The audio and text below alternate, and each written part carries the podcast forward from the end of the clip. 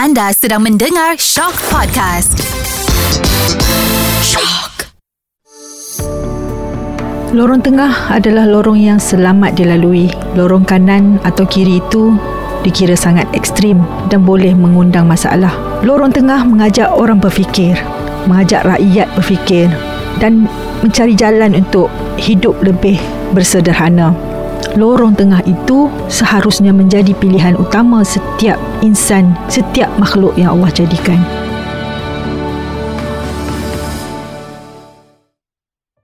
Assalamualaikum warahmatullahi wabarakatuh. Bagi episod kali ini, bersama saya pada hari ini ialah Doktor Asiah Sarji, veteran dalam bidang penyiaran.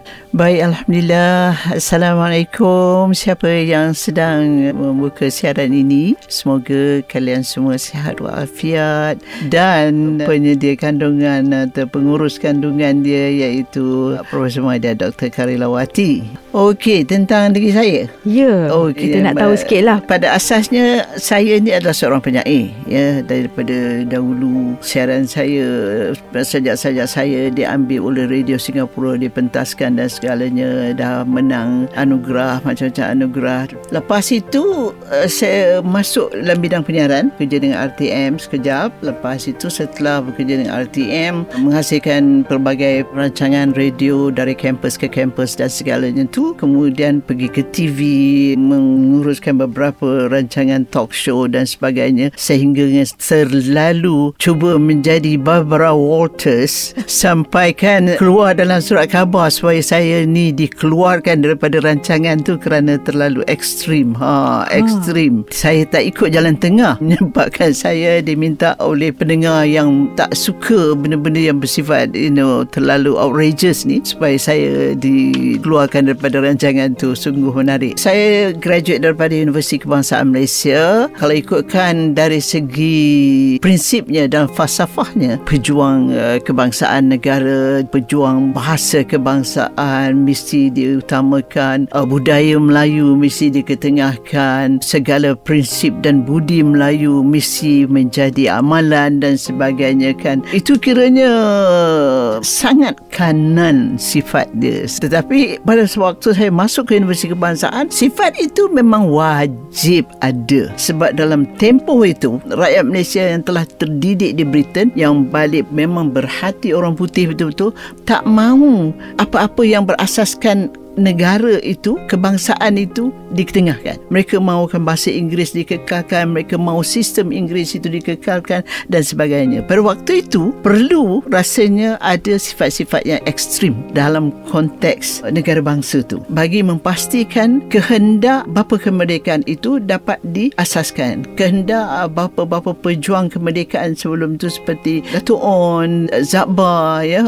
penggiat bahasa, dapat kita teruskan, dapat perjuang bagi pihak mereka. Jadinya mereka itu meletakkan asas bahawa Malaysia perlu berada di asas yang kukuh, perlu menjadi satu identiti bahawa bila orang tahu bertutur dalam bahasa Melayu, ini Malaysia, orang Malaysia. Bila kita menari, bila kita berpakaian, akan membawa identiti kita di mana saja berada. Masih teringat lagi arwahnya Azaziz, Kak Azah, ya. Kak Azah ke mana saja pergi, dia akan memakai baju kurung. Jadi asas-asas itu yang kami cuba perjuangkan. Jadi setelah masa saya masuk ke universiti tu, semangat itu memang luar biasa, ya. Lepas itu saya keluar universiti, saya tak ada pernah bercadang nak menjadi eksekutif ke, nak jadi pegawai besar ke, tak pernah. Saya tahu saya nak jadi orang kat radio. Pada waktu tu memang selalu juga pergi berlakon dekat drama, dekat radio, orang radio R T M panggil apa semuanya tu. Uh, masa belajar lagi dah pergi berlakon dekat drama, dekat drama radio dan sebagainya. Lepas tu Cik Mat Noh panggil saya bekerja dekat radio, pergilah, dapatlah tiga ratus ringgit ke empat ratus ringgit se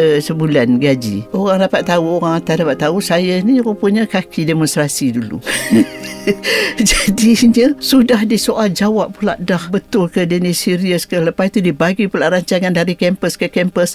Ya Allah, this is a very apa, big mistake lah bagi pihak R T M bagi program tu. Takut saya jadi pengasut pula dah. Yeah. Ah, pengasut. Ha, macam itulah ceritanya. Lepas tu pada masa yang sama saya aktif dalam Majlis Belia Malaysia, ikut pakcik kita lah, ikut si uh, Anwar Ibrahim aktif dalam satuan uh, macam-macam satuan uh, ahli jawatankuasa. Dia hantar ke seminar dekat Russia, dipanggil oleh special branch pula dah pada waktu itu. Betul ke ini, ini bukan ejen ke apa ke siasat lah benda ada macam itulah. Tetapi it was a beautiful life, yeah. The life was so beautiful at that time. And uh, our Tun Doktor Mahathir, bila saya pergi buat coverage, recording, nak temu bual, dia selalu dia inject macam-macam perkara dekat kepala saya masa dekat penjabat dia. Dia masa tu timbalan Menteri Pelajaran apa, Doktor Mahathir. So dia suruh tu, ini orang-orang aliran Melayu tu kena bercakap bahasa Inggeris, bahasa orang putih. Mengapa kau boleh cakap bahasa orang putih, orang lain tak boleh?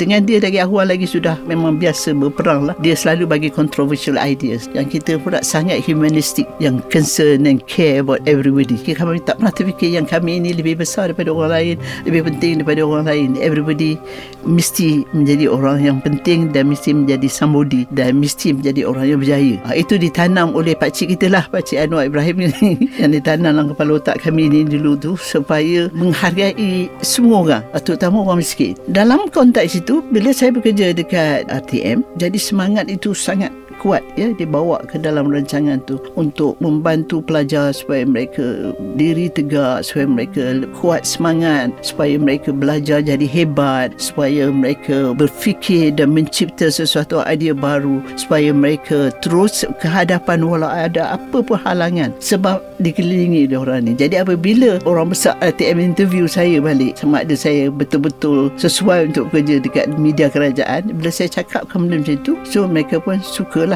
Tapi dia kata, kami tidak boleh memberikan kebebasan pada you, sebab dia kata ini media kerajaan, jadi kita kena ikut rentak kerajaan itu. Dia kata tak apalah, sebab pada waktu itu hanya itulah medium yang ada, R T M saja. Jadi itulah pengalaman saya dekat R T M. Saya rasa bidang penyiaran ini adalah suatu bidang yang bersifat ilmiah, yang saya rasa saya perlu belajar lagi. Jadi walaupun saya ditawarkan bekerja dekat B B C London, ditawar dekat N H K Jepun, tapi semua universiti tempat tu tak ada tempat untuk saya belajar, untuk saya meneruskan pelajaran buat master degree. Hanya ada di Amerika pada waktu tu. Jadinya saya tolak kedua-dua tawaran tu, kemudian saya dihantar ke luar negara, thanks to my dear, my big brother Tun Doktor Mahathir, kerana dia bagi saya surat untuk bawa pergi mana-mana universiti kat U S supaya saya mudah dapat Asya tempat, Allah. Tak ada masalah untuk masuk dan sebagainya. He did a good job. So sekarang ni Prof, memang perjuangan asalnya tu nampak seolah-olah macam ekstrim, sebab nampak seolah-olah kita ni satu golongan puak konservatif kerana memilih untuk berdemonstrasi. Itu asas. Dan bila orang luar dia melihat, mereka sering mengatakan ini konservatif. Di manakah titik tolak perubahan tu yang membuatkan, menjadikan perjuangan tu dilihat sebagai satu lorong tengah yang mengajak semua pemimpin-pemimpin, semua pendidik, ya, kerana saya dan Prof Asiah juga adalah pendidik. Di manakah titik tolak tu? Pertamanya, kerana saya guru kan? Yang keduanya, saya Muslim. Apabila you mengkaji Islam itu, you nampak betapa brotherhoodnya or sisterhoodnya Islam itu. Betapa kasih sayang, hubungan yang berasaskan kasih sayang itu sangat dihargai. Betapa nyawa manusia itu tidak boleh dianukan kecuali dalam keadaan dia mengancam juga. Jadi bila melihat betapa mercifulnya Islam itu dan betapa besarnya tanggungjawab seorang guru, ya, sebagai pensyarah di universiti, di mana you berhadapan dengan wajah anak-anak yang innocent, Cina, Melayu, India. Melayu pula ada yang datang dari Sabah, ada Kak Azahnya, ada orang asli pun ada anak murid saya waktu itu. Ibannya. Jadi mereka ni adalah manusia je. Berhakkah kita untuk mengadili siapa yang layak menerima ilmu lebih daripada yang lain?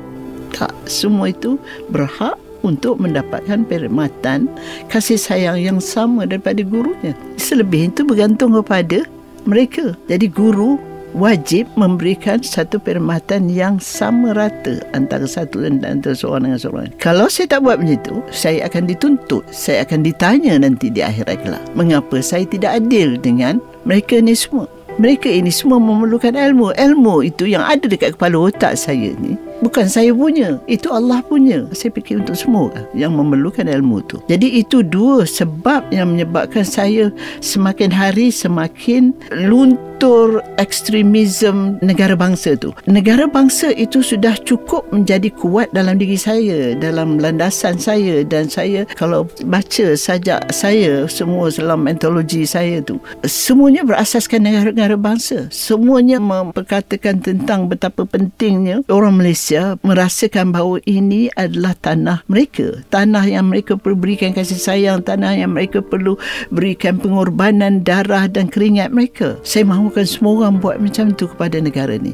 Jadinya dari konteks itu penting sebagai landasan. Selebihnya kalau mereka nak belajar dekat England ke, bercakap orang putih setiap hari, tak masalah sebab mereka dah ada landasan tu kuat dah. Sekarang ni doktor dah jelaslah pendiriannya. Terus jelas. Ha, sebab sebelum ni mungkin kita rasa semangat negara bangsa, sayangnya bangsa tu melebihi daripada segala-galanya. Ha, tapi bila kita dah jadi pendidik ni, kita tengok wajah-wajah yang dahagakan ilmu, wajah-wajah ni, sanggupkah kita nak beri layanan yang berbeza daripada seorang, sebab seseorang pelajar kita tu disebabkan bangsa mereka.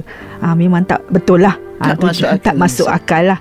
Saya rasa memang orang yang berhaluan tengah ni saja yang dapat menyatu padukan yang kiri dan yang kanan. Ya. Ha, kalau dalam masyarakat, kalau dalam perkampungan jiran kita pun, kalau ada perbalahan, seorang terlalu ekstrim, yang seorang lagi ni terlalu lepak lah, orang kata relax sangat kan, yang ni tengah-tengah ni selalunya dia berjaya menyatu padukan. Ha, kalau yang kiri ataupun kanan ni tak mahu ataupun menolak, dia takkan ke mana-mana. Orang duduk berjalan tengah ni, buat kata orang cara Islam dia kena kuat iman. Tarikan ke kiri dan ke kanan tu sangat kuat. Tidak mudah, ya. Sangat sukar untuk to stay neutral, sangat sukar untuk mempertahankan itu. Sebab orang sebelah kanan akan kata kita begini, orang sebelah kiri akan mengata kita begini. Jadi nak berada di tengah-tengah tu susah. Okey, sebagai contoh ya, dalam bidang filem ya, selepas saya pulang dari U S A, saya memang terlibat aktif dalam teater dan sebagainya tu. Jadi bila saya pulang dari luar negara, saya balik kembali aktif dalam industri kreatif ni. Saya nampak industri filem itu berada di tahap yang tersangat mas basic lah, asas sangat, setelah berakhirnya Jalan Ampas, setelah berakhirnya Singapura. Jadi laluan mana yang nak diikuti? Jadi apabila kerajaan mewujudkan Finas, jelas dah apa laluan nak diikuti. Dan Finas mengangkat landasan negara itu, negara bangsa apa semua dan perpaduan itu sebagai landasan bagi Finas. Tapi untuk menggerakkan industri itu, ada dua kelompok ini, selain daripada orang tengah ni, ada dua kelompok ini ada, iaitu kelompok yang hanya fikirkan konten dalam filem itu mestilah bersifat Melayu, Melayu, Melayu, Melayu, Melayu dan Islam. Ada satu lagi kelompok yang mahu memasukkan unsur-unsur liberalism, unsur-unsur open thinking, pemikiran terbuka, kebebasan berfikir, kebebasan segalanya lah, dan yang membuat benci penapisan, yang memperjuangkan supaya penapisan itu tak ada. Yang sebelah kanan ni pula sikit saja silap, sikit saja udah kot ni, ini ni dah terlalu semua modern haram, lah semua tak apa, semuanya haram, semua tak betul, semua tak betul. Jadi kita berada di tengah-tengah ataupun bukan senang nak memajukan dia filem. Ya Allah bless arwahnya Tan Sri Samadri Zain Najib Hamzah ya, yang bertungkus lumus untuk membawa filem Ismail Zain ke satu tahap yang boleh membantu meningkatkan dunia filem itu dalam konteks pada masa yang sama dia cemerlang, pada masa yang sama dapat melayan bakat yang berada di kiri dan di kanan itu. Mereka ada bakat tu. Orang kanan ada bakat, orang kiri ada bakat. Therefore, kita kena layan tu semua. Nak pastikan kita tidak mensia-siakan bakat. Kemudiannya seperti Yasmin Ahmad. Uh, Yasmin Ahmad. Ah, ya, Yasmin Ahmad, Ahmad yang hmm. extremely talented person. Ya. Kita kena layan orang tu. Kita kena jaga dia tu. Kena pastikan bakat dia tu. Pada masa yang sama, kita orang yang atra ni, ni yang, ha, hmm. yang ber, bertentangan antara yang kanan dengan yang kiri. Tetapi kita nak mewujudkan satu filem, sebuah apa, penghasilan filem yang bermutu tinggi tetapi tidak dapat menjamin uh, dapat membawa falsafah negara bangsa itu. So dapat, maksudnya ha, maksudnya Prof ha, masih lagi memperjuangkan walaupun di dalam konteks sebagai juri ya, sure. juri untuk banyak pertandingan. Uh-huh. Dan uh, se- sebagai ini sebagai ahli apa lembaga penapis, apa, lembaga penapis, lembaga pengarah filem, lembaga pengurusan Finas. Ha, pengurusan. Oh, itu semuanya tu. Jadi bukanlah satu kerja yang sangat mudah, satu keadaan yang sangat perit, sentiasa dikutuk, sengaja dimarah, sentiasa berada di tengah di akhbar, sentiasa menjadi bahan perbincangan, bahan keji.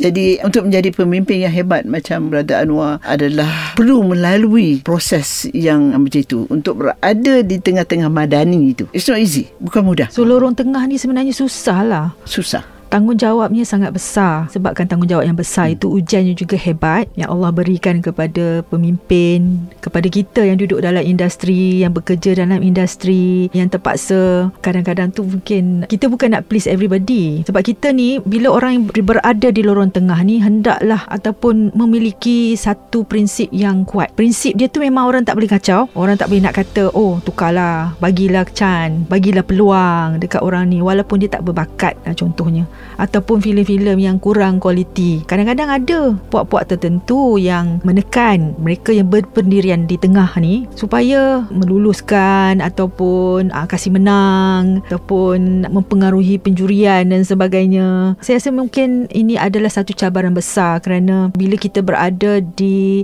sesuatu kedudukan yang memerlukan kita membuat keputusan, orang yang berada di lorong tengah ni perlu memikirkan pelbagai aspek, bukan saja hati tetapi memikirkan juga prinsip diri sendiri dan kepentingan rakyat itu, kepentingan kemanusiaan itu, yang itu. Memanusiakan industri kreatif ni memang susah. Memanusiakan ataupun menilai masyarakat kita tu apa yang khalayak yang hendak, itu satu lagi masalah. Ha, kerana kita tidak mahu kandungan-kandungan yang berunsur bersampah lah saya kata. Hmm. Akan menular di sana tanpa proses, menjalani proses penilaian ataupun dengan, penapisan ya, yang sebenar. Dengan kata lain, orang yang berada di tengah tu ada beberapa ciri yang perlu ada. Yang pertama, dia mesti bertanggungjawab walaupun dalam keadaan genting. Ya, sama ada anak you ni nak dimasukkan ke penjara atau tidak, itu dalam keadaan genting. Dia bersalah, dia dapati bersalah, you kena bertanggungjawab. Prinsip keadilan, prinsip keadilan, keadilan yes. dalam Islam. Yes. Hmm.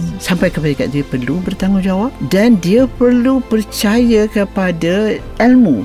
Itulah landasan madani itu. Landasan ketamadunan adalah ilmu. Dia mesti bukan saja dia berilmu tetapi dia yakin dengan ilmu dan dia percaya bahawa sesuatu keputusan yang berlandaskan kepada ilmu itu, termasuklah apabila kita merujuk kepada Allah subhanahu wa taala untuk mendapatkan ihsan daripada Allah supaya bless kan kita punya keputusan itu, itu juga berlandaskan ilmu sebab dia percaya iman berasal daripada ilmu. Jadinya ilmu itu wajib, bertanggungjawab ilmu. Lepas itu is a person yang sanggup sacrifice, yang sanggup hidup dengan makan seadanya, berpakaian seadanya, tinggal seadanya. Ini prinsip Islam. Bersederhana dengan adanya kesederhanaan tu dan ilmu yang di dada dan juga iman yang kukuh, insya-Allah dia dapat melaksanakan ataupun berlaku adil kepada semua yes. pihak.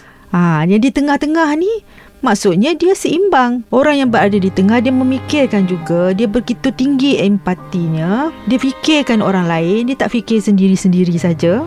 Macam tadi Prof kata, orang kanan, terlalu kanan, dia sebenarnya sangat-sangat selfish, sangat mementingkan diri sendiri. Kerana apa? Kerana dia sombong. Dia sombong, dia hanyakan fikirkan diri dia dengan dia punya fahaman dia. Dia bongkak sebenarnya. Tetapi aa, orang yang terlalu kiri pula ada juga bahayanya. Kerana dia memilih untuk memilih dunia, memilih untuk bergembira di dunia ini tanpa memikirkan implikasinya di akhirat. Orang yang selalu kiri itu ialah orang yang hendakkan a complete freedom, a complete, a total, total freedom. freedom kebebasan ya, mutlak, kebebasan yang mutlak, tak suka sesiapa yang kutuk dia, penting a complete freedom. There's another another selfish guy, another selfish another selfish fellow. Ah, so itu yang saya untuk meletakkan prinsip jalan tengah atau lorong tengah ini tidaklah uh, mudah, tidaklah uh, mudah. Semua kita perlu tanamkan. Jadi saya ingat rancangan ini adalah satu rancangan yang sangat tepat diwujudkan pada waktu ini sebab kita sedang mencari jalan itu. Saya rasa kalau ha. kedua-dua pihak ya, Sebab kita ni jadi lorong tengah ni seolah-olah seperti uh, negotiator lah, hmm. uh, pengantara, moderator. Dan sekiranya kanan dan kiri ni dia tidak mengganggu gugat, saya rasa insyaAllah semua rakyat akan hidup aman. Masyarakat kita sekiranya berlandas dengan perpaduan rakyat dan juga bersederhana, ya, memilih untuk berada di tengah-tengah dalam aspek pemikiran maupun politik, kehidupan hmm. sosial kita. Sekiranya kita memilih lorong tengah, Allah juga akan lorongkan, mudahkan destinasi kita sehingga hmm. akhirat. Lagi satu perkara uh, Doktor Ella, ialah sesuatu yang sangat hebat. Saya selalu appreciate Allah. I love him so much. I love Allah so much. Why? He creates all kinds of challenges, ya, berbagai cabaran in order bagi, bagi memastikan kita lebih kuat, lebih tabah untuk menjadi, untuk pergi laluan ke hadapan, untuk membawa anak-anak buah ini mencipta inovasi yang hebat pada masa yang sama, menjadi lebih kuat semangat. Kerana cabaran daripada dunia itu semakin kuat kalau kita tak kuat. Kalau kita cepat mengalah dengan dugaan-dugaan dalam negara, bermakna kita akan mudah lemah apabila berhadapan dengan cabaran daripada luar negara. Sebagai contoh, ya, dari segi politiknya. Jadinya buat kata yang tadi, jalan tengah yang sederhana, yang tidak apa mendatang mudarat kepada negara berkenaan dan kepada rakyat berkenaan. Jalan yang terbaik adalah prinsip yang terdapat di dalam Al-Quran. Prinsip yang terdapat dalam Al-Quran itu jelas sangat boleh membantu kita ke mana kita nak pergi. Tak payahlah hudud ke apa bendanya. As long you ada knowledge about dalam Al-Quran itu, menghayati ruh yang ada di dalam Al-Quran itu dan memahami apa yang Allah subhanahu wa taala mahukan dari kita, insya-Allah kita akan bawa uh, apa juga bidang yang kita buat itu akan mendapat blessing dari Allah subhanahu wa taala, insya-Allah. Ummatan wasatan. Hmm. Itu maksudnya umat pertengahan, yeah, yang memilih untuk bersederhana, bersederhana, yang memilih lorong tengah. Itulah umatan wasatan yang kita juga di negara kita dengan masyarakat majmuk, pelbagai bangsa, pelbagai agama. Sekiranya kita pilih lorong tengah, kita pilih jalan tengah, insya-Allah Allah akan mudahkan. Kerana Allah tak suka secara berlebihan ataupun pihak-pihak ekstremis ni, memang Allah tidak suka. Nabi tak suka orang-orang yang berlebih-lebihan. Nabi mengajak kita semua untuk sama-sama menghayati kehidupan yang bersederhana. Ada sikap, sifat toleransi, yang memahami, yang mendengar, bukan saja bercakap, bukan saja mengata, berkata-kata, tetapi mendengar juga kedua-dua belah pihak dan berfikir dengan ilmu yang ada. Itulah makanya dia mampu, seseorang itu mampu untuk menapis, menangkis serangan daripada pihak kanan dan juga kiri. Kerana kita ada Allah yang akan membantu. Kerana Allah di atas, Allah yang di sana, Allah hmm. akan sentiasa bersama orang-orang yang memilih untuk bersederhana. hmm. Itu bukan janji saya, itu janji Nabi Muhammad sallallahu alaihi wasallam.